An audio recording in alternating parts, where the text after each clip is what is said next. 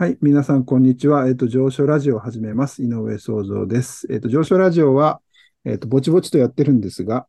あのー、まあ、皆さんのですね、えっ、と、いろんな研究者の声を聞くっていうような形で、えー、話をしております。で、今日は、あのー、まあ、ちょっと若手ですけれども、東京大学の畑田裕二さんに来ていただいております。畑田さん、よろしくお願いします。よろしくお願いします。はい、緊張してますか？まさか。いや、どうですかね。あの、僕は普通に井野先生と喋ってるだけなので、そんなにいいですけど。そうですね。あの、まあ、普通に、あの、まあ、これ、ズームでただ、あの、話してるだけなんですけどね。まあ、でも、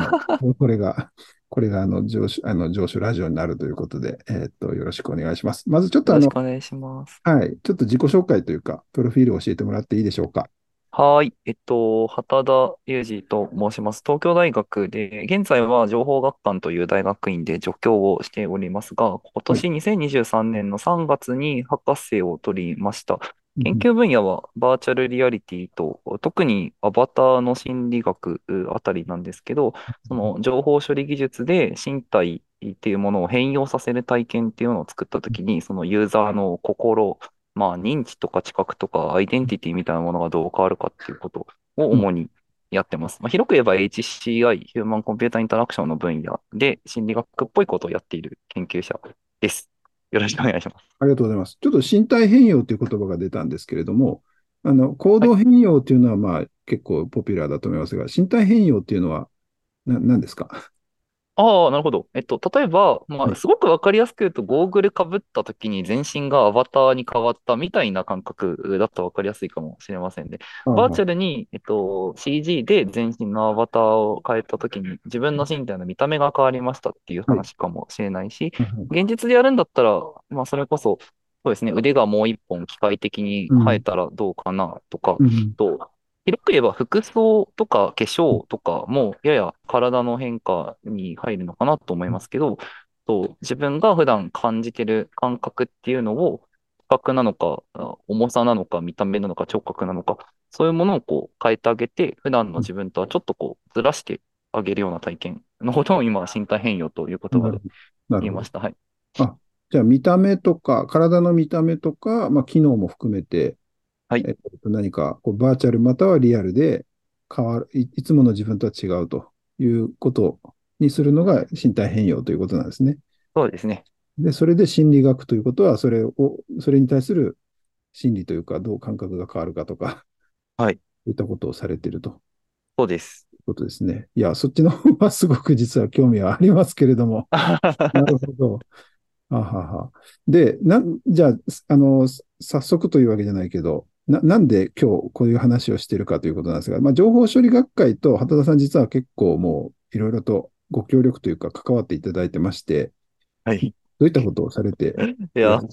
本当に学生の頃、学生の頃、修士1年から実は関わっていて、もう今年はい、5年とか6年目になっちゃうんですけはい、ど、はい、はい。えっと、修士入った時に、えっうん、と、当時、会誌の、学会誌の編集長が稲見先生、東大の稲見正彦先生だったんですよね。はい、で、僕はその時は、まあ、た単に一学生で、バーチャルリアリティが大好うん、きっていう感じで、うろうろしてた学生なんですけど、はい、南先生の研究室の学生ではなかったんですが、えうん、っと、たおそらく、まあ、東大にその VR のサークルがちょうど何年か前にできたときに、稲見先生顧問をされていて、で、僕もそのサークルに立ち上げの時から携わっていてってことで知ってくださっていたんだと思いますけど、えっと、最近、学会誌編集員、編集長になって、えっうん、と、学生編集員っていうのをうん、入れたいからと、なんか学生の声を編集委員に入れたいからっていうことで、うん、えっと、やってくれないかっていうことを言われたのが修士1年の時です。で、うん、そこからなんかこう、学生の部の中で何ができるんだ、どこまでやっていいんだとか、なかなかつかみかねて、うん、あの なうまく貢献できたかはかなり怪しいですが、まあ学生の身分の時からと4年間、博士の間ぐらいまでは、学会誌の編集員の方でうん、ミーティングでさせてもらって、うん、取材行ったりだとか、あと全国大会の、えっと、企画をちょっと手伝ったりだとか、うん、と IPSJ のバーチャルホール作ったりだとかっていうようなことを、いろいろななんか自分にできることをお手伝いさせていただいて、で、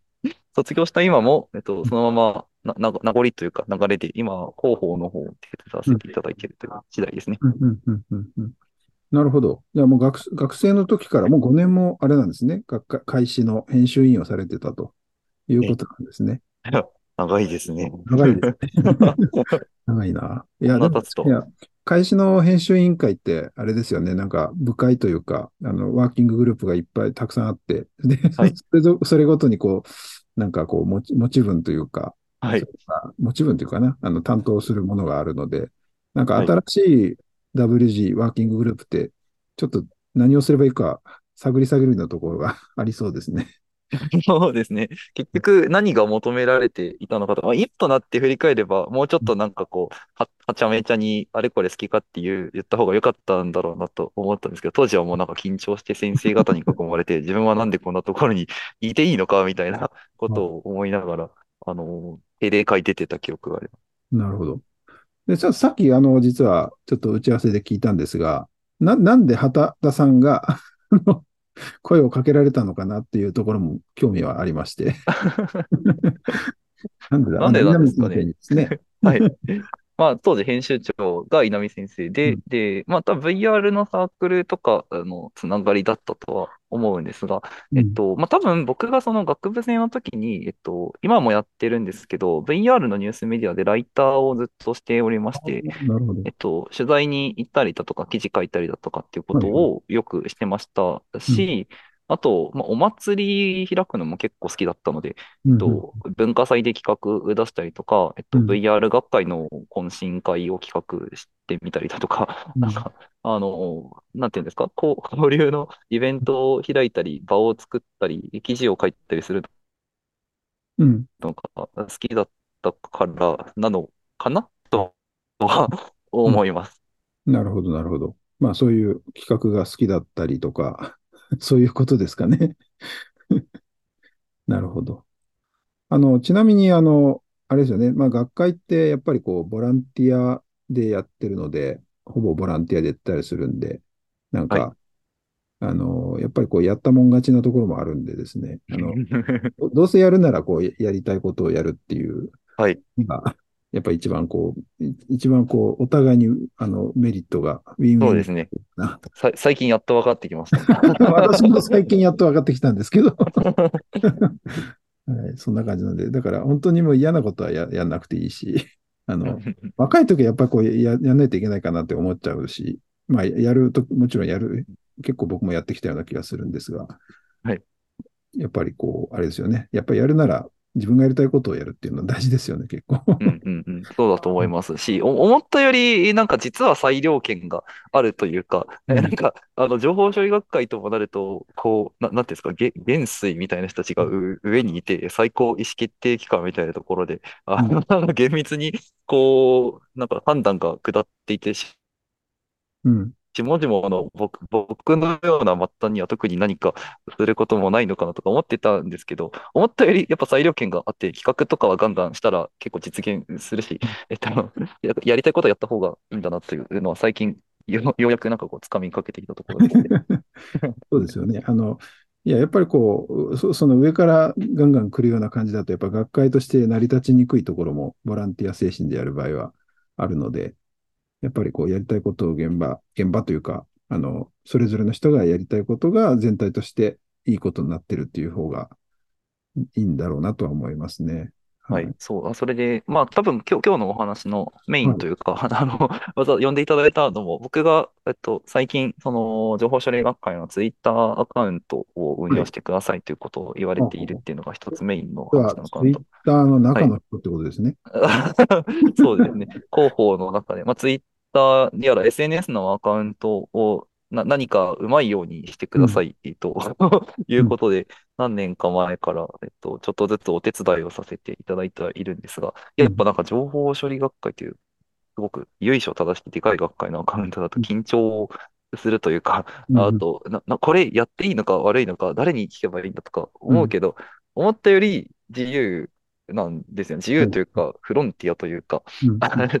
な、なんかや、思い、思いついたことはできるだけバンバン新しくチャレンジした方が本当はやっぱりいいし、うん。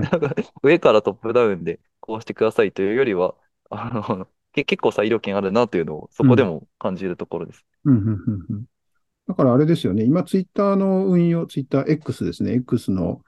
運用は、畑田さんと、それから他にも、最近あれですか、学生さんもちょっと増えたりしてるんですか？学生そうですね。何人か、えっと、僕の知り合いとか、知り合いの知り合いとかで、学生さんを何人かお手伝いで呼んで、えっと、みんなで、こう、時々集まって、えっと、どういうつぶやきしようかっていうことを、まあ、か考えている最中だったりはします。なるほど、なるほど。なんかあの、その、さっき、それで、畑田さんのご研究、あの、身体変容の心理学ということなんですけれども、はい、研究に使えたりとかしたりするんですかね？この、あの、あの、SNS 運用みたいなことを。おまあ、広く言えばやっぱりコミュニティがどういうふうに作られていくかあって、すごい興味深いなと思いますし、うん、と特に情報処理学会って、まあ、すごく伝統的なジャンルというか、うん、古くからある場所で結構かっちりしてるのかなと思ったけど、でも結構時代の変化に合わせて新しいグループが生えたりとか、あの、挑戦が起きたりとかするじゃないですか。思ったよりラディカルだなと、うん、思っていてすごいなって思うんですけど、まあ、そそういう場所で、えっと、あ僕僕自身の研究はかなり心理学とか社会学の方に興味が寄ってたりはするので、その情報処理技術が人々にどんな風に受け止められるとか、出てきた時にその結果、どんな運動が起きるかとかっていうことには割と関心があったりしますから、とそのなんていうんですか、運動の渦中にある情報のハブの SNS って、こう、観測ポイントとしては結構絶景というか、そこから見渡す人人人々の皆さんの研究者や会員の皆さんのなんかこう反応とか、えっと、つぶやきとかは、うん、あの見ててすごく面白いなと思います。うん、なんかあの、SNS とか、まあ SNS なのかわかんないけど、その所属意識、貴族意識みたいなのが、その組織に生まれた時って SNS のコミュニティじゃないですけど、はい、それがなくなると、やっぱり喪失感ってあるじゃないですか。はいはいはい。なんか、それってそのから自分の体の一部が失われた時の喪失感と一緒なんですかね。ああ、まあ、あの、つながってはいると思います。知覚よりもうちょっと工事のレイヤーだと思いますけど、はいはい、あの、同じ、なんか、線の上にあるものかなとは思いますね。うん、僕も、だから一回、稲見先生とちょっと議論したことあって、あの、稲見先生はその体っていうか、身体というところでされてるんですけど、実はその、人間が意識するものって体に関するものもあるけど、そういうそのコミュニティとか、ソーシャルなものも自分のなくてはならないものみたいになったときに、なんか体も、体もそのソーシャル、ソーシャルなものも同じものとして話せるのか、同じも、なんか違うのか、なんかそのあたり、なんか面白いなと思って研究としてもですね、そんなことを一回話したことがありますね。確かに。それで言うと関連してるかわからないですが、なんかや、やっと分かってきたことの一つに、学会っていう団体って、うん、あの、なんか思ったより実態がないというか、うんうん、えっと、なんか会社みたいに本拠地の所在地があって、えっと、情報処理学会の人っていう人がかっちりといて、っていう感じとはちょっと違う流動的な組織ですよね。なんだけど、その所属意識とか一体感とか情報処理学会ポスターみたいなのがあるのがすごい面白いなって思っているんです。あの、情報処理学会ってだって本拠地行っても、あの、事務局があるあのビルのフロアしかないじゃないですか。神神社みたいなこう本本体というか本拠地行ったらお参りができますみたいな場所って 特になくて、まあ、だからバーチャル IPSJ ホールとかを作ったりもしたわけなんですけど、はいはい、その、なんかどこにもた玉ねぎの芯じゃないですけど、どこにもなんか心臓ってどこにあるんだろうとか探すと結構難しいけど、みんながつながっていて、何かの膜ができているっていうのは、これはすごい面白いなというか、そうですねはい、なんかサードプレイスって言葉があったりしますけど、あの、あはいはい。なんか自分のうちがファーストプレイスで、職場が第セカンド、はい。で、で、まあそれ以外の、まあスタバとかがサードプレイスって言ったり するんですけど、はい、まあそれに近いですかね。まあそ、そ、それともちょっと毎日あの集まるわけでもないんで、それともちょっと違うけど、なんかサードとかフォースの組織が、まあ学会だったりするのかなとするんですけど、なので、はい、うん、だからなんかそのツイッター、SNS とかももしかしたらもうそこに依存して、依存というか、あの貴族意識が生まれてくれると、まあ、ある意味学会としては、あの、ツイッターとしてはある意味ちょっと、あの、いい効果が生み出せるのかなとか思ったりするんですけどね。ああ、確かに。まあ、目指すべき場所としては本当にそうですね。あの、シャープ IPSJ みたいなハッシュタグで、えっと、つながっ、ゆるくつながっている、こう、輪郭が曖昧な一体に、なんかこう、貴族意識というか、こう、連動感、連帯感みたいなものがこう、出せるような SNS 運営ができてくると、すごい大成功だなって感じがしてきますね。そうですね。なんか、あれですかね。その身体変容の方に話を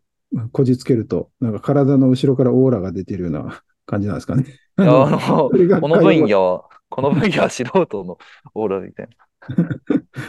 あ、そうか、素人、あれもオーラが出てますね。あこのの、分野は素人ですか？ゴゴゴゴって、面白い学会のスタンプみたいな。あれはいいオーラか悪いオーラかよくわかりませんけど。ああ、でもまさしくそれ、それはなんかすごいいいメタファーなのかもなと思いました。と、まあ、肉体はそれぞれ皆さんあって、はいえっと、所在地とか本拠地とかはそれぞれの生活の中にあるんだけど、その後ろに緩く立ち込めている気配とかオーラみたいなものを、うん。えっと、作り上げるお手伝いは SNS とかがするべきなのかもと、今なんかうん。自分がやるべきことの、あの、指針として井上先生の話を聞いているんですが。ええいやいや、あの、まあ、あの、いろんな、あの、今ちょっと私の中でもいろんな、あの、ファクターをちょっとごっちゃにして話してるんですけど、あの、まあ、せっかく畑田さんもこう、ボランティアで学会に関わってるんだったら、その、畑田さんがやりたいことをやられるといいなっていうことで言うと、まあ、研究がその身体変容の心理学ということじゃないですか。はいはい。それをまあ SNS 運用にこうこじつけるとどうなるんだろうっていう、なんかそういうちょっと変なあの質問の仕方をしちゃったんですけれども。ありがとうございます。ん それで言うと、あの、やりたいこと、研究っていうよりは、あの、僕、その、場作りだったり、うんえっと、自分以外の誰かが、うん。は面白いって言って何かに興味を示して自分がやりたいことを見つけて何かに打ち込むようになる様を見るのがすごい好きなんですけど、あの、そういう意味で、な、なんて言ったらいいのか、あの、情報処理学会に面白い先生方、面白い研究テーマ、うん。面白い知見っていうか、すごいたくさん蓄積していて、アセットとして溜まっているので、うん。それを、なんかいい感じにうん流す。それはショート動画なのか、YouTube のライブなのか、Twitter の動画や投稿なのか、うん何らかの仕方で、こう、ここんなに面白いものがここにあるんだよっていうことを、あの、伝えることによって、一人でも多くの、あの、会員なのか見た人なのかが、うんあの、興味持っていいなって、こう、エネルギーをもらうようなことをしたいなとはちょっと思っています。なるほどですね。あの、あれですよね。まあ、そういうのってこう、まあ、行動、し身体ではなくて行動変容っていう話になってくるかなという気もするんですけど、うんうん。なんていうかな、あの、マーケティングとかでもあるんですが、その、ニーズとシーズというか、あの、はいはい。提供する側と、その受け取る側っていうのがあって、で多分今、畑田さんがおっしゃったのは、結構シーズはいろいろあると。提供できる 情報とかはいだったりはたくさんいると。はい。で、それが多分その受け取る人が、その、にうまく届けるっていうところが結構大事で、その、なんですかね、受け取る人って例えば学部生だったりすると、まだ全然そこまで興味なかったりする人って結構いるじゃないですか。なんか、はい。はい。どちらかというとバイト、バイトのこととか、はい。あの単位のこととか、彼女のこととか、そっちの方ばっかり興味がいって、まだちょっと研究みたいなこと興味がないみたいな人がいたときに、じゃあそこにどうやってそのアセット、情報処理学会のアセットがどういうふうにアピールすると、あ、ちょっときあの話興味あるな、みたいに思ってるか、みたいな工夫が多分いるんですよね。だからそこは学生さんの気持ちになってくれると、学生さんがたくさんそのチームに入ってると、なんかいろいろ発想が出てくるかなと思ったりして、なんかそこら辺は面白そうです。あ、了、了解しました。受けたまわりました。なんか僕がしゃべらいやいや、あの、これは僕の勝手な発想なので。うんいや、でも、本当にそれはその通りで、何かを、その、えっと、好きにならせることとか、熱中させることって、やっぱり、む難しいというか、やれと言われて熱中できるようなものでもないから、です結構。なんていうか、できることは面白そうにしてる背中を見せることしかないみたいなうん。ことに究極はなっちゃうのかもしれないんうん。ですけど、でうん。も、なんか、なるべくその見た人が、え、これ面白いんじゃないかって興味持うん。ってもらえるようなやり方、まあ、インターフェースなのか、コンテンツなのか、うん。わからないですけど、は工夫したいところですね。いや、だから、その、情報処理学会のアカウントって、なんか、もうちょっと人格があってもいいんじゃないかって私は思うんですよ。はいはいはい。なんて言うんだろう。こう、まあ、多重人格でいいんですけど、あの、うんうん。今は、あの、例えば、学生の人格みたいなうんうんうんうん。今はちょっと、なんか、研究者の人格、今は技術者系の人格みたいなのがあってもよくて、で、そ、そこでキャラ作っちゃえば、ちょっとぐらい、なんかふざけたキャラだったら、なんか、おも、あの、いろいろやりすぎても、ちょっとぐらいやりすぎても多めに見てくれるみたいな、点ができたりするんで、なんか、キャラを作っていってもいいのかなと思ったりも しますけどね。はい。だからなんか、うん、そ、そこら辺学生さんがいろいろ、あの、と話すと楽しそうですね。そうですね。うん、うん。なるほど。じゃあ今後に、最後ですけれども、じゃあ今後のちょっと、えっと、X、Twitter、もしくは SNS の運用で、ちょっと畑田さんがこんなんやりたいとか、なんかもし、なんか募集したいとか、あれば、ちょっとぜひ教えてください。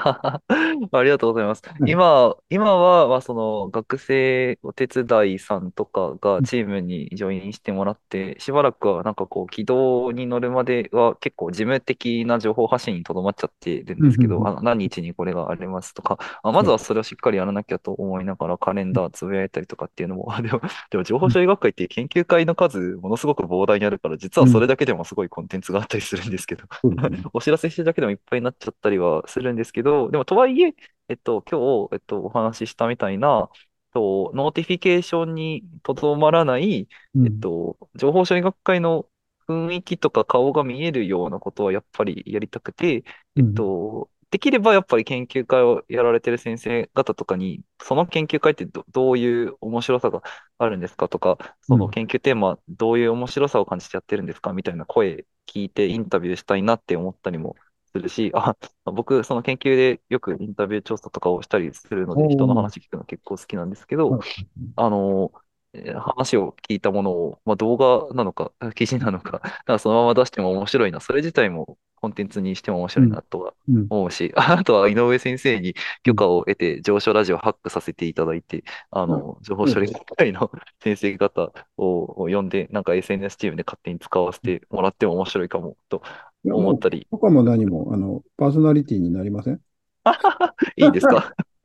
いいと思いますよ。はい。あ、よければじゃあ、あ、じゃあそのうちしれっとあの、なんかちょっとサムネの色違いバージョンみたいなので、勝手にハックさせていただけええると、上昇ラジオパーソナリティ別に僕じゃなくてもいいので、あの、確かに、やったもの勝ちかもしれませんね。一人じゃなくてもいいので、はい。あ、それは結構、なんかこう、肩の荷が下りたというか、前向きにうん、検討させていただきたいです。そうですよね。まあ、そんな風にその、テキストのお知らせ以外に、うん、えっと、もうちょっとマルチメディアで企画っぽいこととか、えっうん、と、普段、学会っていう名前の裏側にいる、その一人一人の面白い研究者さんたち、まあうん。何かを、何かにすごくこう熱狂的に打ち込んで研究をしている人たちの背中みたいなのを頑張ってなんか捉えたいなと思ってるんですよね。うん、うん、ので、あうん、の、さ各研究会の皆様、学会員の皆様、もしかしたらインタビューさせてくださいって連絡をするかもしれまあ、せん。そうですね。いいですね。あの、あの、畑田さんに関しては、この上州ラジオのこの番組を見てくださいというふうに 言えそうですけれども。なるほど。ということで、はい。畑田さんどうもありがとうございます。はい、ありがいとうございました。いろいろと、あの、まあ、その、畑田さんのご研究も、あの、いろいろ面白そうだなと思ったし、なんかそれに付随して、こう SNS の活動とかが、あの、相相乗効果みたいなのがあるといいなと思って聞いておりました。ありがとうございます。はい。ということで、今日は、あの、東京大学の、えっと、助教に、えーこ、この、まだ1年経ってないんですが、なられている、えー畑田裕二さんに来ていただいております。それで、あの、まあ、情報処理学会のですね、あの、今、SNS チームをいろいろと組織されているので、えっと、その話をお聞きしました。ちょっとぜひこれからも楽しくエンジョイできればいいかなと思います。はい。畑田さんどうもありがとうございました。よろしくお願いします。お邪魔しました。はい。上昇ラジオでした。井上創造でした。ありがとうございます。